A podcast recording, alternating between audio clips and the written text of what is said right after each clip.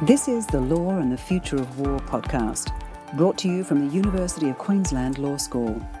Through conversation with experts in technology, law, and military affairs, this series explores how international law regulates new military technologies.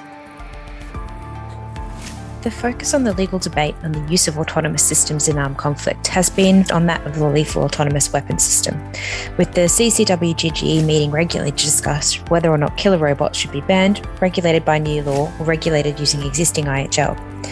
This is particularly timely as we're recording this discussion on day two of the first GGE meeting for 2022, against the backdrop of reports of use of drones in, Rus- in the Russian Ukraine conflict, with the GGE talks themselves being derailed by the inability of Russian delegates to attend in person in Geneva.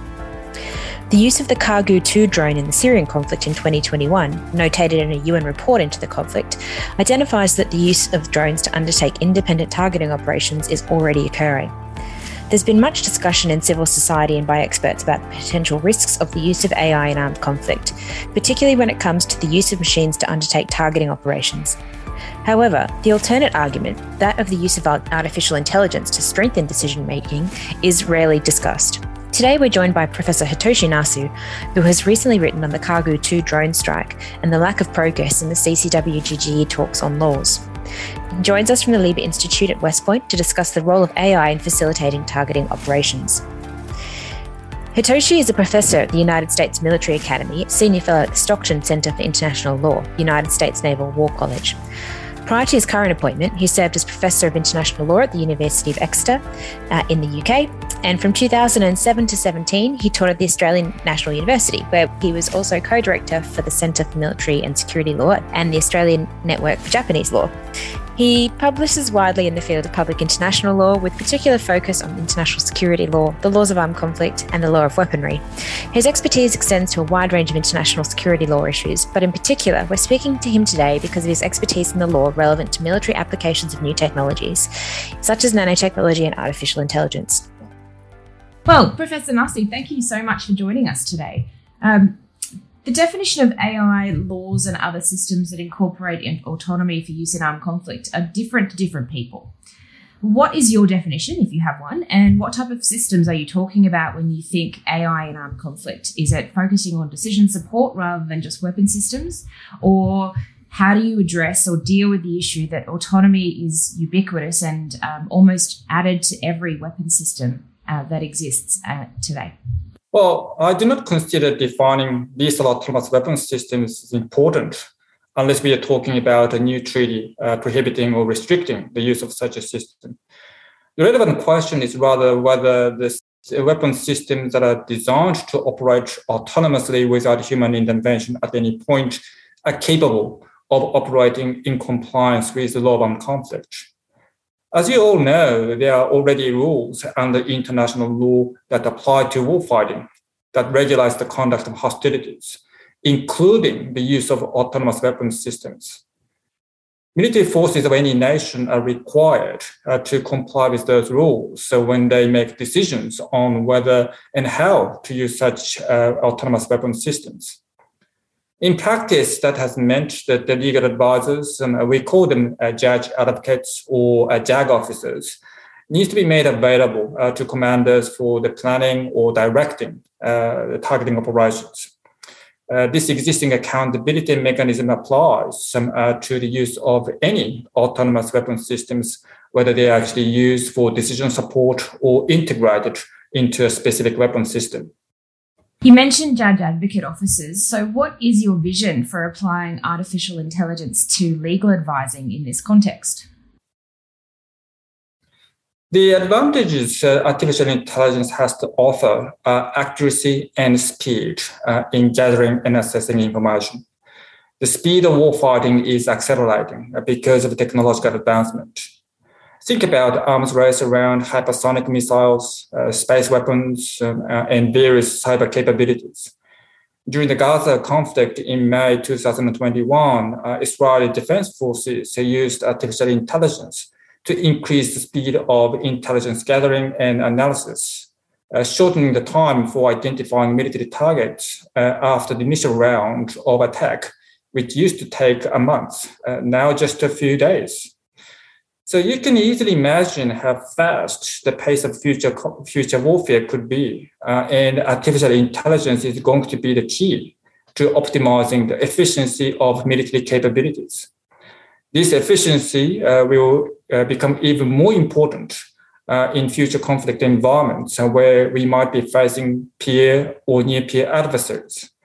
Uh, both parties uh, to the conflict will be employing high tech capabilities, and the speed and the scale of such fighting could be such that JAG officers are overwhelmed with the volume of information uh, they need to process for legal advice. In counterinsurgency type of operations, some uh, US and its coalition forces has been conducting over the past uh, two decades or so, they had an advantage of superiority and the numerous intelligence sources to enable really sophisticated targeting decisions.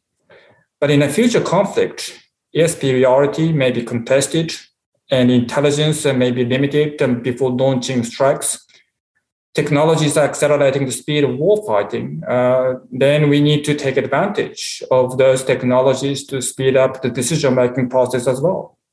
We often hear about the concept of um, decision overload or information overload and the, the toll that that takes on human decision makers. Um, and I think that your point's a good one when we're talking about how targeting operations are being conducted in current and contemporary conflicts. So, with that in mind, how then specifically do you think AI enhances legal compliance during those targeting operations? You've spoken a bit about decision support um, assistance, but but what sort of functionality do you see AI um, assisting in? So, um, uh, in actual armed conflict, uh, other than deliberate, uh, indiscriminate use of force, the biggest problem at the moment that accounts for uh, civilian casualties is a human error. And artificial intelligence has a great potential to fix this problem by mitigating the risk of human error in targeting decisions. For example, artificial intelligence can be used to simulate and assess a large amount of data instantly. At the moment, JAG officers need to perform this task for each targeting uh, decision to provide legal advice. And quite often, they are required to do so in a very constrained time frame Imagine that they have an AI based tool at their disposal to assist them as they provide timely and accurate legal advice to the commander and staff engaged in targeting operations. Such a system will shift through a large amount of data on a target, and based on pre established criteria, such a system, system will be able to highlight potential legal issues uh, with executing that target it will provide an additional layer of oversight uh, as JAG officers analyze the various sources of information. I would expect that such a system will help uh, JAG officers uh, focus their attention on the key points of information and necessary for that legal advice. They will be able to focus their time on looking at the most problematic aspects of targeting information so you can see here a clear potential that artificial intelligence can help facilitate compliance with global conflict and mitigate unnecessary human casualties. I think that that's a really great point because in most cases, the discussion on artificial intelligence in armed conflict is firmly focused on lethal autonomous weapon systems and the, the banned killer robot arguments and the human control over the use of lethal force. And there's less focus, I think, on how we can use artificial intelligence to bolster and um, assist in existing targeting operations. Uh, we've also heard a bit from um, from some of the other people we've interviewed for their podcast about civilian casualties and errors um, being that conglomerate of issues when we're, we're dealing with fast-paced information and targeting and and um, layers of information. So I think it's a really good point that probably doesn't get as much airtime as the other side of the argument, which is focused on the far right of the artificial intelligence. So I, I think that's um, helpful to talk about. But circling then back to that far right use of artificial intelligence in armed conflict, um, most most of our listeners are probably familiar with the Kargu 2 drone that was um, reported as being used in, in Libya. So you, you undertook a legal assessment of um, of the use of the Kargu 2 drone in Libya. So could you talk us through what happened there, what the legal issues were with that particular capability? Sure. Well, it was a UN panel report uh, that referred to the possible use of the Kargu 2 in the conflict in Libya. Uh, it was released, um, I think, back in March 2021. Uh, and interestingly, uh, it took almost three months uh, for, for the public to notice the potential significance uh, of this report and then start sensationalizing it as the first use of these autonomous weapons systems in human history. The truth is that um, it's not clear uh, if the Kargu 2 was actually uh, used in an autonomous mode uh, to kill any fighters. Uh, but such autonomous capabilities, whether actually used or not, uh, raise important legal issues, um, which I picked up uh, in my post. It's important to emphasize that the autonomous capability to operate without human intervention does not necessarily make the Kargu 2 unlawful or incapable of operating uh, within the bounds of the law. It's perfectly possible uh, to envisage a situation where the Kargu 2 could be employed in full compliance with the law of conflict. So it's not a prohibited weapon, but rather what I tried to point out in my post is whether sufficient consideration has been given to various legal obligations uh, that would have been relevant to the use of the Kargu 2 in the battlefield. For example, uh, whether the Kargu 2 was equipped with the ability to identify and distinguish uh, de combat, uh, those who were injured or sick or otherwise expressed the intention to surrender, uh, and uh, whether the Kargu 2 war, uh, was programmed to disengage from such people the military forces that employ such a system have a legal obligation already to find technological solutions to those problems before deploying them in the field or to limit the operational parameters in which such a system can be used. I think it's a pretty timely conversation. Um, as I said that, uh, earlier, the GGE is, is the CCW GGE is talking at the moment about whether or not regulation of uh, lethal autonomous weapon systems needs to be enhanced through introduction of either a new treaty or new legal obligations, or perhaps even uh, imposing particular policy obligations upon states. So, it, with that in mind, and having regard to how Kargu 2 might have been used in autonomous mode, in your opinion, is there a need for a new law to regulate the use of these systems, or does existing IHL cover the field? No, I don't think there's any need uh, for a new treaty uh, to ban the use of um, these autonomous weapon systems. I do not see a need for it. Uh, I do not see it desirable or even feasible. It's not desirable because, as I said earlier, uh, with innovative applications of artificial intelligence, autonomous systems have a great potential to reduce human errors and mitigate unnecessary civilian casualties. The ban on lethal autonomous weapon systems will be either so ambiguous that it does not have any meaningful impact whatsoever on arms race in this area, or even worse, stifle technological developments that bring many humanitarian benefits to the future of battlefield. And it's not feasible either because many states investing heavily in this technology will not agree with such a ban. It's plausible that some NGOs call on states uh, to adopt a treaty ban, but it will not be legally binding on those that are not party to it. Unfortunately, uh, for those states that are persuaded or misled by activists, they will be deprived of the opportunities to develop or acquire autonomous weapons systems and therefore will lose out in a future conflict as because they are not uh, able to catch up with the speed of warfighting. Yeah, I think the um, proliferation argument is a, an important one. I think someone um, we spoke to recently used the term "the drone is out of the bag" uh, when they were talking about the use of uncrewed aerial vehicles as just a general capability in armed conflict. And with the capability of autonomy being attached to those systems, I think we're already seeing its use across across states and and in the hands of, of um, non-state actors as well, which is is probably the concern more concerning part. But um, that I think the proliferation piece is something that that really hasn't been too central to the discussions of the the GGE at the moment, but seems to be more of a concern than the possibility of of using laws lawfully. Um, so, with that in mind, do you think then that the cat is out of the bag, the drone is out of the bag? Is the use of laws inevitable? Oh yes, absolutely. Uh, once the technology is discovered or invented, it is in the human nature to exploit it. So, and once developed, the technology will be further refined for improvement and sophistication, uh, often with various tailored applications. Um, so just think about how the technology evolved uh, in the field of uh, in the field of uh, automobile, uh, aviation, and communications. The law cannot provide a solution here. Uh, it's a problem created by technology.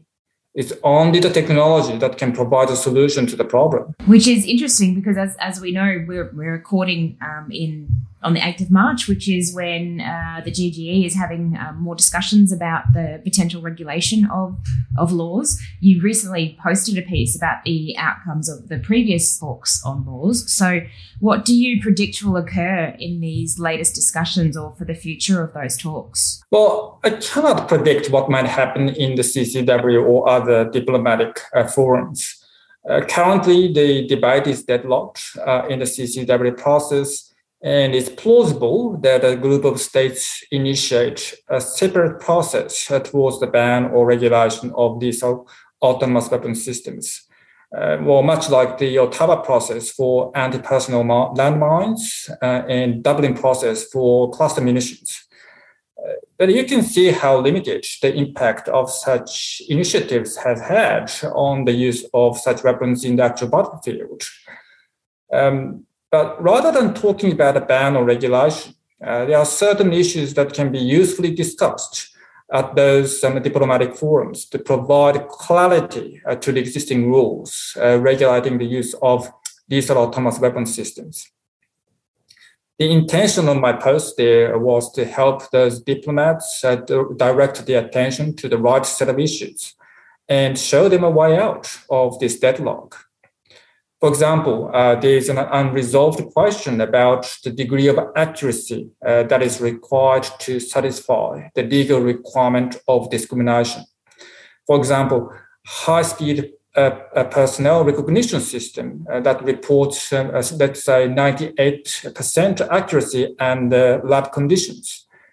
Well, is it accurate enough um, to operate in compliance with the principle of discrimination? What if the performance is degraded uh, to 80% accuracy against a single uh, moving target in the field? Does that still satisfy the legal requirement of being discriminate? I would imagine that many activist organizations would take issue with it, uh, but also we have to be realistic about what technological capabilities can achieve. And I'm not even sure if the accuracy of a machine's performance can be measured uh, in such a simplistic manner. Possibly, there will have to be some kind of matrix uh, to accommodate various context dependent factors. It'd be extremely useful uh, if the states can get together uh, and develop an agreement or even awareness of um, uh, what the principle of discrimination in the of armed conflict actually means in technological terms. I think that's an interesting point too, because it doesn't seem that there's been that translation of uh, the ones and nuns of data into what legal standards um, require in the laws of armed conflict, and it's it's it's kind of comparing apples and oranges in some way, trying to translate a number. I mean, anyone who's, who's done a, a criminal law course, they say, "What does what does beyond reasonable doubt mean?" And, and everyone says it's ninety five percent certain. Well, no, it's not. It's not like that. There's a number of different factors and considerations to put into play. So don't pick a number. But then when we're actually doing testing and evaluation of these systems, the test spits out a number. So as you say, is 98% okay? Is 80% okay? Or if you flip it around the other way, if 80% accuracy is your standard, does that mean one in five targets is going to be the wrong target? And is that okay? And when you put it in those terms, I mean, that's, that's troubling when you think about the, the legal obligations that are necessary to take decisions in armed conflict and comply with our existing IHL obligations. So I think there's a significant amount of work that we we are going to have to expect to see states to do before we see anything coming out of GGE for use of these systems in compliance with existing IHL obligations, which, as as you know and as you point out in your post, is already something that they've mandated as part of the um, the use of, of laws going forward. Is that requirement to comply at least with existing IHL obligations?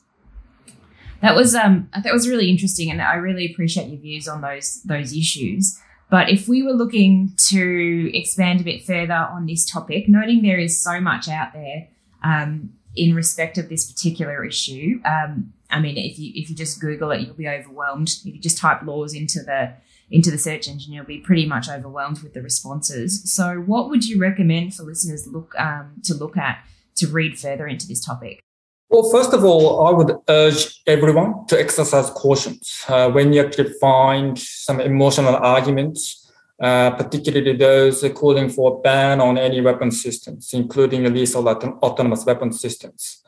Uh, you may think that delegating uh, warfighting to autonomous machines is inhumane, but making such a demand without having regard to national interests of um, states and operational, re- operational requirements of military forces will only lead to inhumane outcome.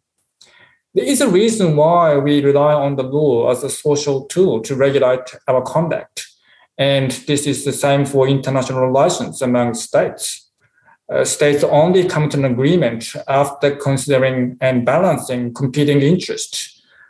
Emotional appeal does not really help uh, states make a rational choice in this process the law can provide a meaningful solution only when states see it in their national interest to abide by it and operationally make sense. So uh, at the Lieber Institute, the where I'm now uh, working, uh, we strive to create a greater understanding of the law on these sort of practical issues, bringing operational perspectives and balancing them with humanitarian needs. Articles of War uh, is a, a, blog forum uh, we host, uh, and um, I would encourage everyone to visit the page to find out more about various legal commentaries available uh, from the experts in the field. But those, um, uh, for those of you uh, who would like to take a look at more scholarly publications um, on this topic, I would encourage those people consulting international law studies uh, which is one of the oldest international law journals um, uh, published by the Stockton Center for International Law at the Naval War College. Great, thanks for that. I think um, for those listeners who aren't aware, uh, the Articles of War have recently published uh, a special series on the Russian Ukraine conflict, which has actually been really, really interesting to read with quite a, a, a broad broad reaching list of experts who've come in to talk about different aspects of that conflict um, which I'll, I'll link to in the show notes, along with the along with those posts that you, you put up there for the Kargu 2 and the GGE as well. Uh, so thank you so much for that, um, Hitoshi, and thank you so much for your time. It's great to catch up with you and have a chat. Um, and um, speaking of articles of war, there was a really interesting post that um, that he has recently added, talking about deepfake technology in the use of um, armed conflict, which is another fascinating area, and we might have to circle back and have a chat about that another time. Absolutely. And that uses artificial intelligence as well. There we go. awesome. Thank you so much. Pleasure. This podcast was made by the Law and the Future of War Research Group at the University of Queensland Law School.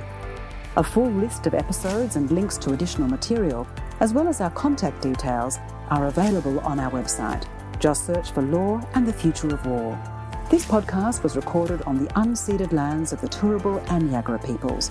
We pay our respects to their elders, past and present.